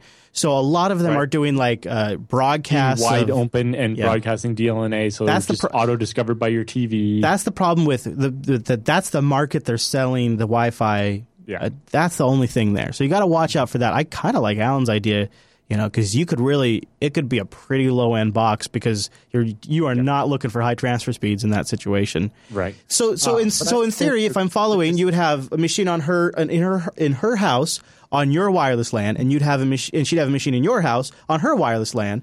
Uh, so they'd be on the same physical uh, network spaces as your PC or your, your other computers on your network. So that and you could back up. That should work fine. That should all as long as the signal's good. And I, I guess yes, the definitely advantage to uh, an external drive with the Wi-Fi built in is that you don't have the rest of a computer there. It's just an external drive. Um, but you know, you lose some flexibility there. But being non-IT professionals, that's maybe it's good enough for you. It depends what you're doing. Yeah, you know, I really, really like the laptop FreeNAS type idea too, because then you could use some plugins that actually facilitate backup, and you could take advantage of things like rsync um, and whatnot to to transfer data around. Because rsync with a speed limit set and it means you can just like trickle update all the time and not have it take up all the wi-fi but always you know using as much as it needs kind of thing Okay, so last email of the day, Nicolay, I think is how you say it. Nicolay writes in. He says, uh, "What's the next best thing to ZFS?" Hello, Chris and Allan. Greetings from Eastern Europe. First, let me tell you how much I enjoy the show. You guys are awesome. Keep up the work. Now, here's my question. I decided to get serious about my home storage, and since I watch TechSnap and LAS religiously, my first thought was FreeNAS and ZFS. However, my storage server is a refurbished HP Compaq with only 4 gigabytes of DDR2 RAM. I was planning to install two mirrored 3 or 4 terabyte disks in it, but as far as I can tell, my RAM won't be anywhere near enough for 3 or 4 terabytes of ZFS, and I can't get another 4 or 8 gigabytes of DDR, DDR2 RAM easily where I live. yeah So, ddr2 what- is getting hard to come by and Yeah. sticks that are big enough that you can actually put that many in the number of slots you have are difficult I'm having the same problem here it's not specific to eastern europe even She says, "Should I go with smaller disks, i.e., two terabytes, so that the requirements are more than uh, more than one gigabyte per uh, of RAM per one terabyte of ZFS, or should I use an alternative file system? My main concern is preventing bit rot for my photos. Is there any tool that can help me with that outside of ZFS? Best regards." Um. So that one gigabyte of RAM per one terabyte of ZFS is is just loose guidance. Uh, you could definitely do mere three or four terabyte drives with four terabytes of RAM or four gigabytes of RAM. oh yeah, Um, in general, it the rule it, it's just a basic rule because it really comes down to what size your working set is, what are the files you're using frequently. If you're using it just for backups and bulk storage, uh, not having that much RAM will still be okay. Um, you know, as long as you don't try to use features like dedupe or something where you can actually lock yourself out of being able to import the pool. Uh, with four gigs of RAM, you you can still do your mirrored uh, two four terabyte drives mirrored together and and just use ZFS because there really isn't um, another good file system that will prevent data corruption. Not we'll for a while it's sitting on disk. What about like backup tools that do checksums and Sure, but uh, the problem is if it's the only copy of your of your um, Mm-hmm. of your picture, and you can detect that it went corrupt, but you could detect that by looking at it. Uh, it can't fix it unless you have two copies. Whereas ZFS, when you're doing mirrors, you have the two copies, and it can detect when one of them goes wrong and make sure you use the one that didn't go wrong. Whereas other mirroring solutions won't detect that one went wrong, and even though the second drive might have a good copy, half the times when you open it, you get the bad copy. And then if if the uh, if that goes on long enough, eventually the drive with the good copy fails. You replace it with a new drive, and it mirrors it from the bad copy. Whereas ZFS detects that sooner and updates both copies to be the right one, so that if the the drive that only had the only remaining copy of the good one goes away, when you swap in the new drive, the other drive actually has a good copy to restore from. Roger that. So there you go. It's a big problem with other uh, mirror, like regular hardware RAID is that it will continue to replicate the bad copy uh, without Yeah. noticing. Yeah. Yeah, and you can back up a bad copy for a long time too. That's that's the thing about ZFS Scrub is that it can detect those earlier and uh, and sort them out while it's still fixable. so, So, yes, uh, don't follow know. that rule so tightly then. yeah, uh, you can you can just go ahead and use FreeNAS and ZFS there. Um, it should be fine. There you go. Thanks for sending your emails in, guys. uh, you know, ZFS is is so much further ahead than every other operating system or file system. It's really hard to recommend people use anything else. You know, I'm surprised the uh, ButterFS issue didn't make it into the show this week. Did you hear about It's- this? It's the second story in the Oh, round. is it okay? Yeah, I, it's funny, Allan, because when I was researching the story for uh, Linux Action Show on Sunday, guess whose name shows up in the Twitter stream? it's Allan Jude shows up, and he's. so we'll get to that story in, in just a moment. We would love to get more of your questions. Please send them into TechSnap at JupiterBroadcasting.com or go over to the contact page and choose TechSnap from the drop down and send your questions in, and we'll try to get them answered in a future edition of the TechSnap program. I also check the subreddit techsnap.reddit.com. All right, with the feedback all done, let's go do the TechSnap roundup.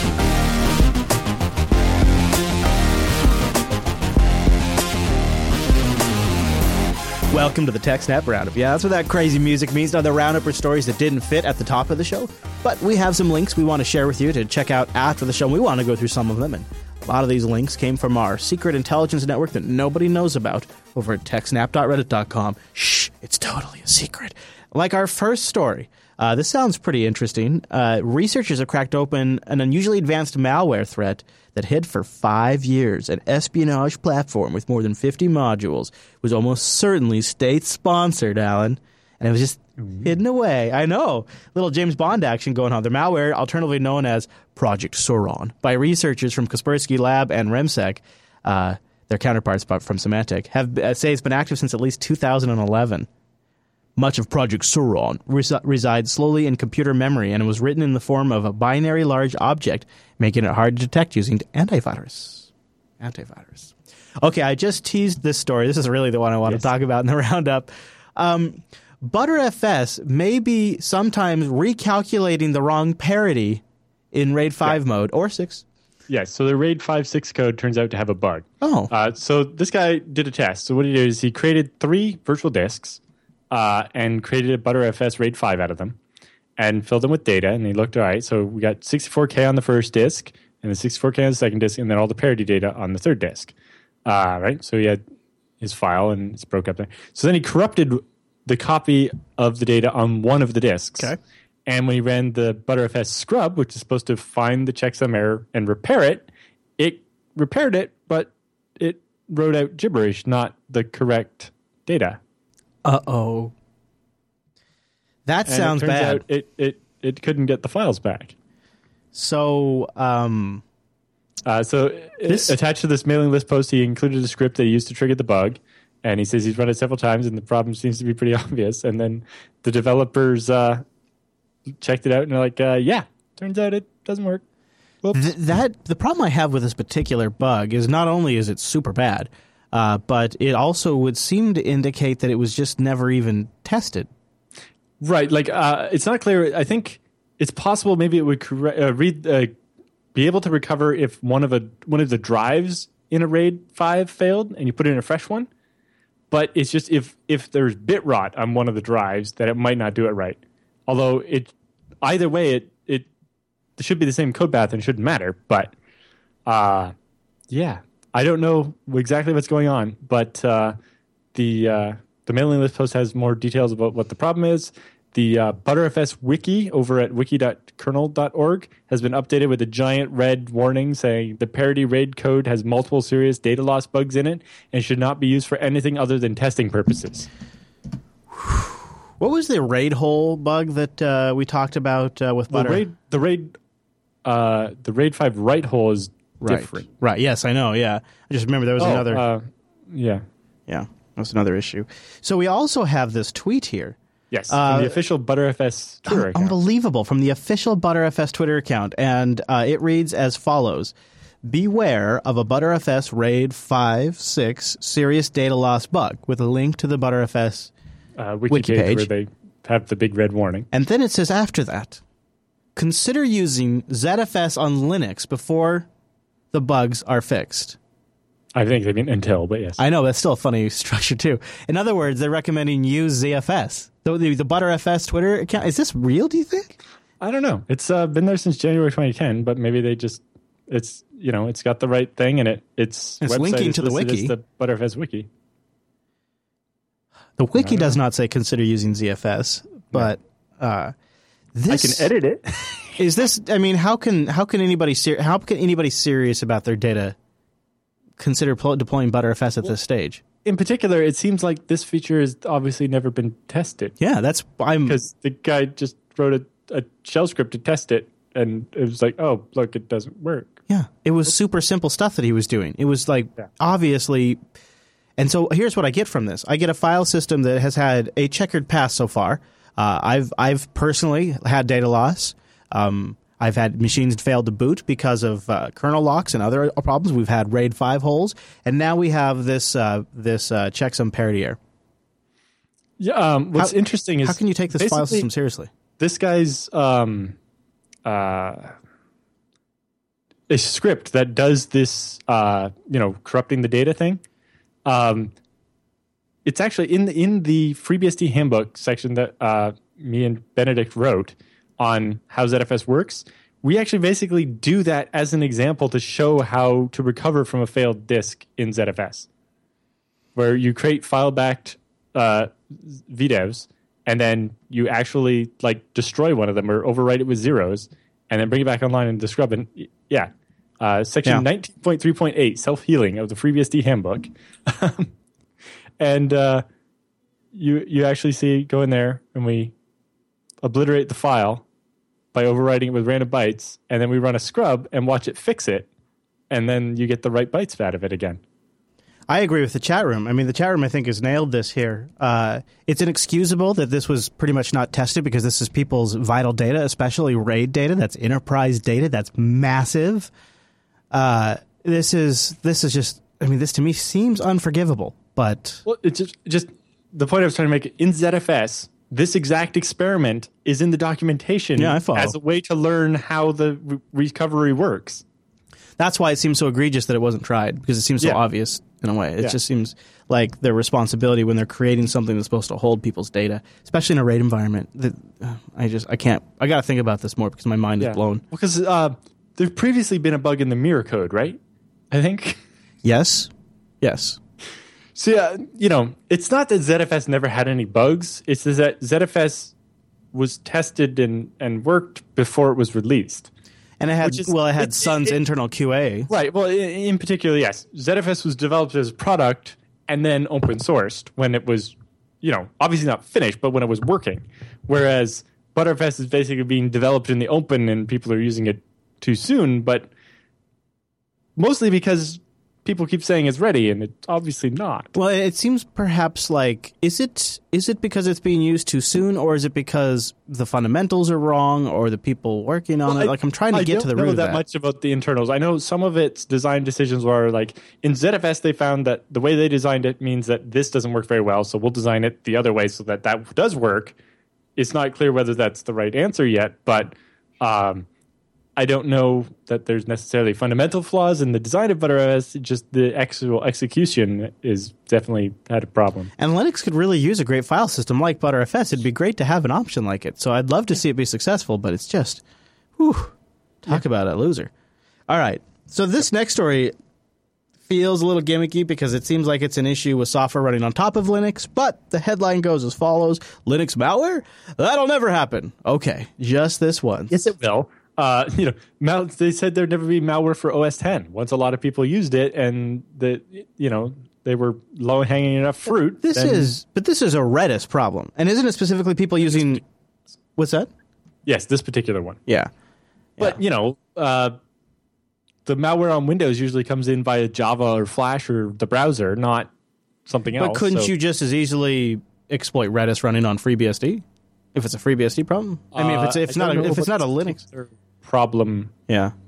it says it just says in the article it doesn't rely on a Linux flaw to run. The problem is instead between the ears of those who run Redis without requiring a password for connections. So there's do. yeah, so there's Redis default installs out there that don't use a password, and then they're able to make a connection to it and and probably use some sort of I don't know why it's such I don't know why they're calling this malware, but they, to me it Well, seems uh, like this would affect like- Redis on any system. Yes, Yeah. uh, but you know, That's how it gets spun. But they say there is malware component called linux.lady.1. So there you go. Sorry. Okay. it's All not right. the first Linux malware either. No, no, no, no. it's it's going to become more common, especially as people start using it on their desktops more. Okay, so this is an interesting story. Oh boy, Yeah. Volkswagen. Almost every Volkswagen sold since 1995 can be unlocked with an Arduino. It's not not necessarily easy, but it is Speaking of, uh, possible. golden keys. Yeah, really, literally. Holy smokes. It's an article over at Wired. Wired's been all over this, and they say it affects almost every Volkswagen for a while. Only the latest golf based models are in the clear. Jeez Louise. Yeah, it exploits a much older cryptography stuff that they did. I covered a story uh, in Filter yesterday. S- Somebody's using Bluetooth, able to uh, using Bluetooth in one case and the ODB2 connection in the other case. They get into the car, they connect to the ODB2 port, and then they can they can fake the ignition into thinking it's receiving the correct key, and they can start the car. So that's was that was an unfiltered yesterday. Uh, this is this is a bad sign. Uh, London's Met Police have missed the Windows XP escape deadline. Twenty seven thousand PCs still running XP. Not too surprising, though, and probably just the tip of the iceberg, to tell you the truth, Allan. They say they're developing plans to address the outstanding XP desktops. Um, and an by over, throwing them away and buying new machines. yeah, I don't, they say a, a overall the number of uh, disposing of equipment cannot support. Win- they have to look at ones that don't even support Windows 8.1. Jeez, that's just going to be expensive. The dark side of certificate transparency. What's this about? Yes. So, uh, certificate transparency is its idea that you, we will require certificate authorities to publish a list of every certificate they issue, so that uh, it'll be obvious when someone issues a fake certificate for Google or something, or if any certificate is ever issued and is not on the transparency list, then it was uh, bad, right? So this will help force certificate authorities to behave themselves. Uh, the problem is that it means that internal information uh, in certificate, like uh, certificates I get for internal stuff that people aren't supposed to be able to see, shows up on these public lists. Like vpn.yourdomain.com or uh, upstest2.managehr.com uh, or mail.backup-technology.co.jp or co.uk. You know, some of these I think they didn't they probably didn't want people to know that that host name exists. Although relying on the fact that people don't know the host name exists is not good security, but at the same time, you know, that's information leakage that maybe you wouldn't want to happen. Uh, so they're looking at some way to maybe mask that off so that it'll tell you the domain it was issued for, but maybe not the entire host name. I think probably a reasonable approach. Yeah. Um, you know, I think people should just not have secret host names and then the certificates. Yeah, but that seems like that ship sailed. Yeah. Uh, oh boy, I did I didn't notice this one made in the roundup. Good one. How I hacked Imgur for fun and profit. Oh, oh, all right. yeah. If you if you click the, through the link at Medium, it's uh, got some pictures and stuff. Medium. But uh, basically, uh, the guy did some googling. Uh, basically, looked at the source code for Imgur and saw in the JavaScript there was some special stuff for Imgur-dev.com, which is the dev version of Imgur. Uh, and then while googling for that, he eventually found there was a subdomain, allen.imgur-dev.com, um, and it was down. But he came back a little bit later and it was up.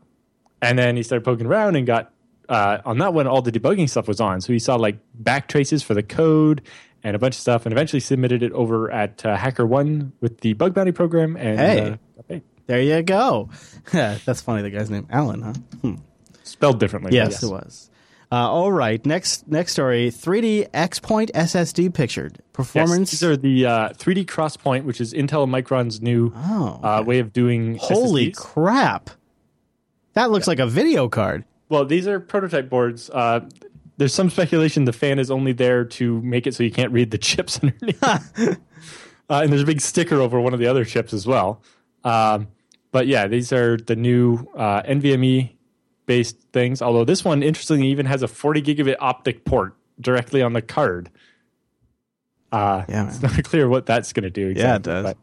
But, uh, and this one doesn't have all that much storage on it. I think they only got like uh, 48 gigabytes of density on there. Um, but yeah, this is going to be their new uh, stuff uh, for performance. Uh, well, originally we were promised 3D XPoint was going to give us like a thousand times the performance and a thousand times the density for less cost or whatever. The very first prototypes coming out are 10 times more IOPS at low queue depths, 10 times faster response times, and four times uh, the memory footprint. So you get 10 times more IOPS and 10 times faster times than a regular SSD, and four times more size than you can get out of RAM. Uh, but interestingly, like looking at some of these graphs here, they show the average latency of like a, an SSD way up there, and then the the um, these NVMe devices are much faster. Uh, the big thing compared to the 1600 gigabytes of NAND is uh, if you go back to the graph you were showing where it shows the orange line only going up slowly. Okay. Um, in order to get the full speed out of a regular SSD, you have to be able to give it lots of commands at once so that it can run that code on more of the, the cells. You can see that orange line goes up as the number of operations that you're doing concurrently goes up. Yeah. Whereas with the new ones at the top of that graph, you can actually see they get up to their max speed after only four or six uh, concurrent transactions. Now, if you click just below that, there's a second image. It's a little gallery thing. Yep. Yeah. So now, when they switched it to from a 4x PCI Express to an 8x, because you can see the line flat lines because they actually ran out of PCI bandwidth Okay. With the uh, 8x uh, half height half length card uh, they hit that top of, but the um, the 200 gig one you can see you have to actually get up to like 14 or 16 concurrent operations before you hit the max bandwidth Mm-hmm. uh, Nice. but as you get a bigger S, if you get more flash on the card the, because the density is higher there's more cells and you can get it quicker but either way you're getting a hell of a lot more performance than you got out of the old ssd but importantly, it gets to that number a lot faster than the uh, traditional NAND flash does.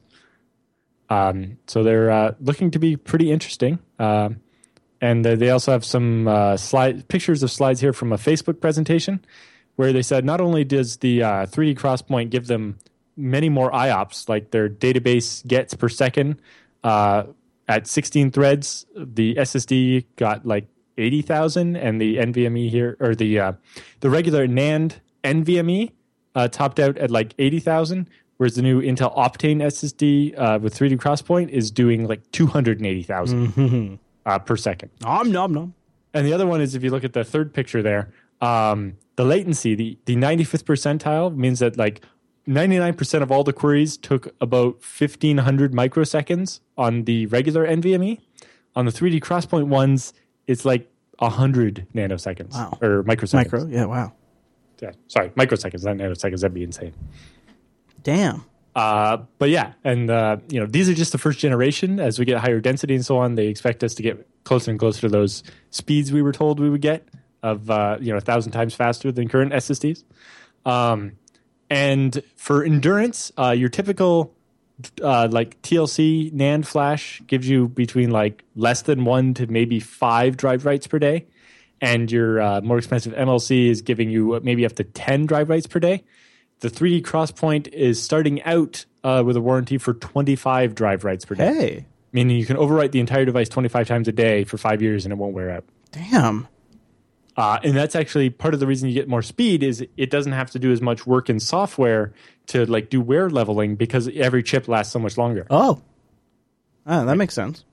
And uh, yeah, Isn't this an interesting area of Intel? Like one of their most uh, one of the most interesting areas that Intel's working on right now. yeah. Uh, well, this is a partnership between Intel and Micron because Micron makes the actual flash stuff. But yeah, Oh, okay. um, and Intel's making the controller side of it. Mm-hmm. Um, and apparently an ASIC that's actually what's under the fan there in the picture. Mm. Uh, but what's interesting is that they're uh, running into PCI bus lamp bandwidth Sure, problems. sure, right? yeah. Um, and so uh, they're also looking forward to doing the NV DIMMs, where when you're connected via a memory channel that has a lot more bandwidth than your PCI bus, uh, you can get uh, even crazier speeds. I wonder when we'll find out more on what's underneath that fan. Cool. We'll have links too if you guys want to check that out, of course, in the roundup. So this next story is something that might be interesting to those of you who are familiar with the secure enclave in the iPhone. Yep. And, this is, uh, uh, one of the presentations from Black Hat, and it's uh, demystifying the Enclave processor. Uh, Something tells me Apple didn't participate in this. yeah. Uh, these are people these doing like reverse engineering to try and figure out how that like my touch ID stuff works. Yeah, uh, they talk about how the i5, uh, the iPhone 5s was a technological milestone, the first 64-bit phone, Touch ID, M7 motion coprocessor, security coprocessor, fingerprint data, and cryptographic keys install, uh, stored in the uh, secure enclave. Yeah, and they kind of try to figure out how some of it works. So they talk about how uh, the enclave has a SoC in it to prevent the main processor from getting direct access to sensitive data. It's used to support a number of different uh, services in the, O- in the OS, most notably Touch ID. It runs its own operating system, SEPOS, SEPOS, includes its own kernel, drivers, services, and applications. Holy shoot! That's amazing. Very little public information on the secure enclave. The patent only provides a high level overview, and they have a lot of questions about it still, but uh, that sounds super fascinating. Hardware design, the boot process, they really, it has a dedicated ARM 7 processor in it. It appears to be running at 300 to 400 megahertz. Holy crap! Holy crap! Anti tamper on newer chips have been added in A7, A8, and A9 dedicated I/O lines for GPIO, SPI, and UART and I- I2C. That's uh, with a memory controller, secure mailbox used to transfer data between cores. External random access memory has RAM, a dedicated boot ROM, an inline AES to encrypt external RAM. Holy crap! They were really clever when they built this thing. I'd love to But know also how that came to be. secretive. Yeah, wow. Interesting to see somebody actually get in there and break it down. I had no idea how detailed that thing was. Huh. I'm reading right now about the RAM. This is really this is really pretty impressive. All right. Well, we'll have the PDF if you guys want to check it out. Google Cloud allows customers to use their own generated keys. What's this yes. about? Uh, so Google Compute Engine, which is basically Google's version of like Amazon AWS and Yeah, so on, sure. uh, will allow you. Currently, they encrypt everything in it with their key, but you can actually generate your own key and, and encrypt your data separately with your own key. Hmm. Although, if the key exists in the Cloud Engine, I don't know that it actually provides all that much more security. But, so in theory, maybe. though, they're they're using your key though. That's Yeah. That's they should offer that for everything. That'd be amazing. Yep. Uh, okay, let's talk about speaking of Google zeroing in on deceptive software installations from the Google security blog. Yeah. So Google's, you remember Google's safe browsing thing that's built into Firefox and Chrome and, and will basically block websites that are known to serve malware? Sure. Uh, well, they've also started blocking unwanted software. So when you download something and it, and by installing it, it's going to install a bunch of junk as well. Um, and they found that they're seeing users getting three times as much unwanted software as malware. So while viruses are a plague of the internet, it turns out that ad crapware is actually worse by a factor of three. Uh, yeah. Uh, and I 'cause, you know, guess if you think you go to install Adobe Flash and it wants to give you a McAfee, you try to install Java and it wants to give you the Yahoo toolbar before it was the Ask toolbar or whatever. But you know they had some screenshots and here's like crazy things. If you scroll down to that screenshot there, I don't know what it is app you're installing there, uh, but if you read yep, just the one you were looking at, uh, that one. If you read the description there, it's like by installing this software, you will also install. Was it like uh, free versions of Plus HD? Plus HD, ViewPick, Geek Buddy, One System Care, GameBot, Kick Blaster, KNCTR, and AdBlocker Premium. Yeah. It's like literally you're installing one thing and it's installing all that crapware for you. Yeah, that is awful. Uh, Software so bundling is the worst. Uh, fighting against this and also ad injectors, although their big pet peeve is people, uh, virus scanners and legitimate programs, but also crapware on the internet, installing rogue plugins into Chrome and screwing up people's browsing experience and making them think Chrome sucks when it wasn't Chrome's fault. That your virus scanner, you know, install a plugin that slows down your Chrome or whatever, right? This will be good too. This will be really good. This will help a lot of people, um, and it'll probably make Chrome a little bit safer on Windows. It'll make Windows a little safer by using Chrome, perhaps. Uh, you do you do have to maybe stop and go. Is there an incentive for Google to perhaps take out some of the more egregious advertisers out there because they do run a rather large advertising business? So you do have to consider there could be some, but I don't. It does not sound like that's the primary motive, and it sounds like this is great for users. So it's a win-win for everybody. A win for Googs and a wins for the end users. Okay, so this one uh, sounds like bad news all the way around. Uh, there's a sex toy out there that phones home every time you use it. I guess they're building a little profile. So uh, it uses Bluetooth or something, right? So you have the toy and you're playing with it and you control it from your smartphone.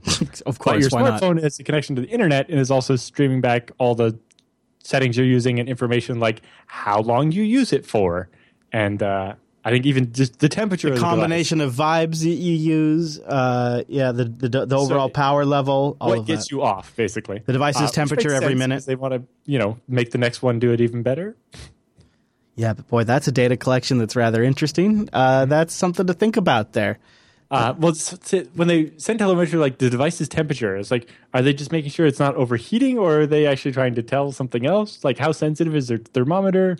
Are they measuring the temperature of the components, like the motor that's the doing vibrating, Yeah. and just making sure that it's not going to burn you? Or, yeah. So uh, uh, I, they have, of course, uh, they have a response on the Fusion article about the, uh, their privacy policy and the safety and security of their customers is the yeah, utmost how, importance. how they say do you think their computer security is over there at the uh, at, at? WeVibe. WeVibe.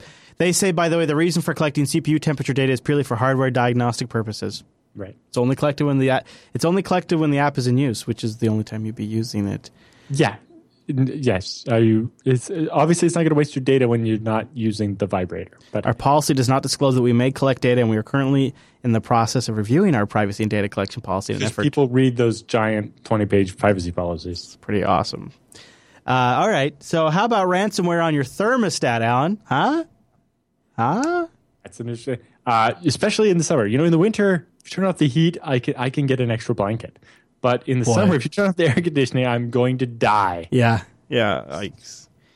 Yeah. I mean, You suck. Pay one Bitcoin to get control back. yeah. Isn't that funny? It says that on, says that on the thermostat. Yeah. Yeah. yeah. This was obviously something that was shown off at DEF CON. My Nest thermostat has been locked by ransomware. It's demanding 324 hours, or I'll, it'll lock the temperature at 99 degrees. Hashtag complaints from the future. Yep. Um, Flash Yeah, and so- Chrome. Want to talk Yes, about Flash and uh, Chrome? it seems like it could be big. When Chrome 55 comes out this December, it will make HTML5 the default experience, except for sites which only support Flash. Yay! So Flash will basically be disabled with click to activate uh, in Chrome 55 and forward. Du- du- du-. Uh, Very in nice. particular, they're, they've already started rolling out uh, a thing that kills Flash in the background. Uh, Yeah. specific Flash that's actually invisible and is just being used for uh, tracking cookies or other malicious things. Uh, so they're killing off all that Flash, and then if it's actually you know a Flash game or a video or something, you click and it starts working, uh, and it keeps all the other crap in the background uh, from running. But they're going to switch everything. Uh, so basically, the browser will lie and say you don't support Flash, um, to try to get the site to give you the HTML5 version, and then if that doesn't work, the user can click a thing and reload the page with Flash, Mm-hmm. and it'll remember that you authorized Flash for that website and, and let it work from then on. So it's not going to be Oh, good. Because otherwise, we'd have JBLive.tv people complaining all the Uh, time. yes, uh, I'll have a plugin update for you that will allow HTML5 streaming in Chrome and Firefox without Flash. It works. It's just not as reliable as the Flash one, so I don't want to change the default yet. Yeah. because it just cause more complaining, but it does work. Um, I look forward to Mike or to Chrome making that big change, and w- interested to see if other browser makers. I know, like think Firefox, Firefox already had it on but I'm looking at now. I'm looking at Microsoft and Apple. I mean, Apple doesn't even ship Flash with their whole system by default. Right. But once And you have it installed, it's whole hog. Microsoft switched to doing it like Chrome, where they bundle it, right? I think so. I'm not a huge Edge user, uh, but Speaking of speaking of, yeah, Edge. Microsoft is, disab- is, disa- is disabling RC4, Internet Explorer 11, and Edge. What is RC4? It's one of the crypto algorithms for SSL. Oh, okay. It's the old one that we all hoped died. Yeah, okay. ago, But then it came back because it was uh, less CPU power, and it was the only way to defend. If you're using SSL v3, it was the only one that wasn't vulnerable to another attack of some kind. I recall Uh, but now people can brute force it in like a day, and so uh, IE's finally killing it off. Seems reasonable. I have no complaints.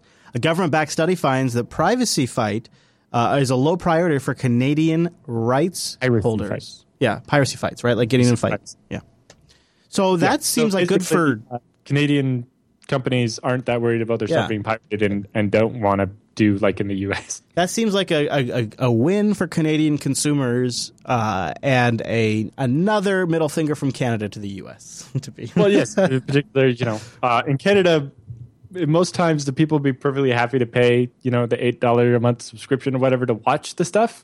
It's just that the bloody Americans won't even sell it to us. Yeah, the big outrage right now is the new uh, CBS All Online All Access to watch Star Trek. Yeah. Star Trek is going to have It will only be available on Bell Canada. Star Trek CBS Online though is going to have like uh, 20 minutes of ads per episode. What? Yeah, it's going to be like a it's going to be I 20 guess it's free, maybe, but No, no, you pay for CBS All Access. Yeah. if I'm paying for it, why am I getting 20 minutes of commercials? this is why this is you can almost you could predict what's going to happen. Everybody's going to pirate it and then everywhere else in the world except for the US and Canada, Yeah. This Star Trek will available will be available on Netflix Yeah. without advertisements. it's it's going to fail because nobody will subscribe with ads and then the show won't be financially sustainable and there you go. Netflix will buy it and air it everywhere without the restriction. That'd be know. awesome. That would be awesome. Uh, let's talk. Why not end the roundup with a Microsoft Office security flaw? Something right out of Word. This one was actually found by the Canadian government. Hey, there you go. Speaking of Canadians, Well, uh, actually, it was the Ministry of Public Security in Quebec or whatever. Okay. But yeah, uh, two remote code execution flaws in Microsoft Office. Um, so if you open a .doc file that has uh, that exploits this flaw, it will run whatever code the person who made up the doc file wanted.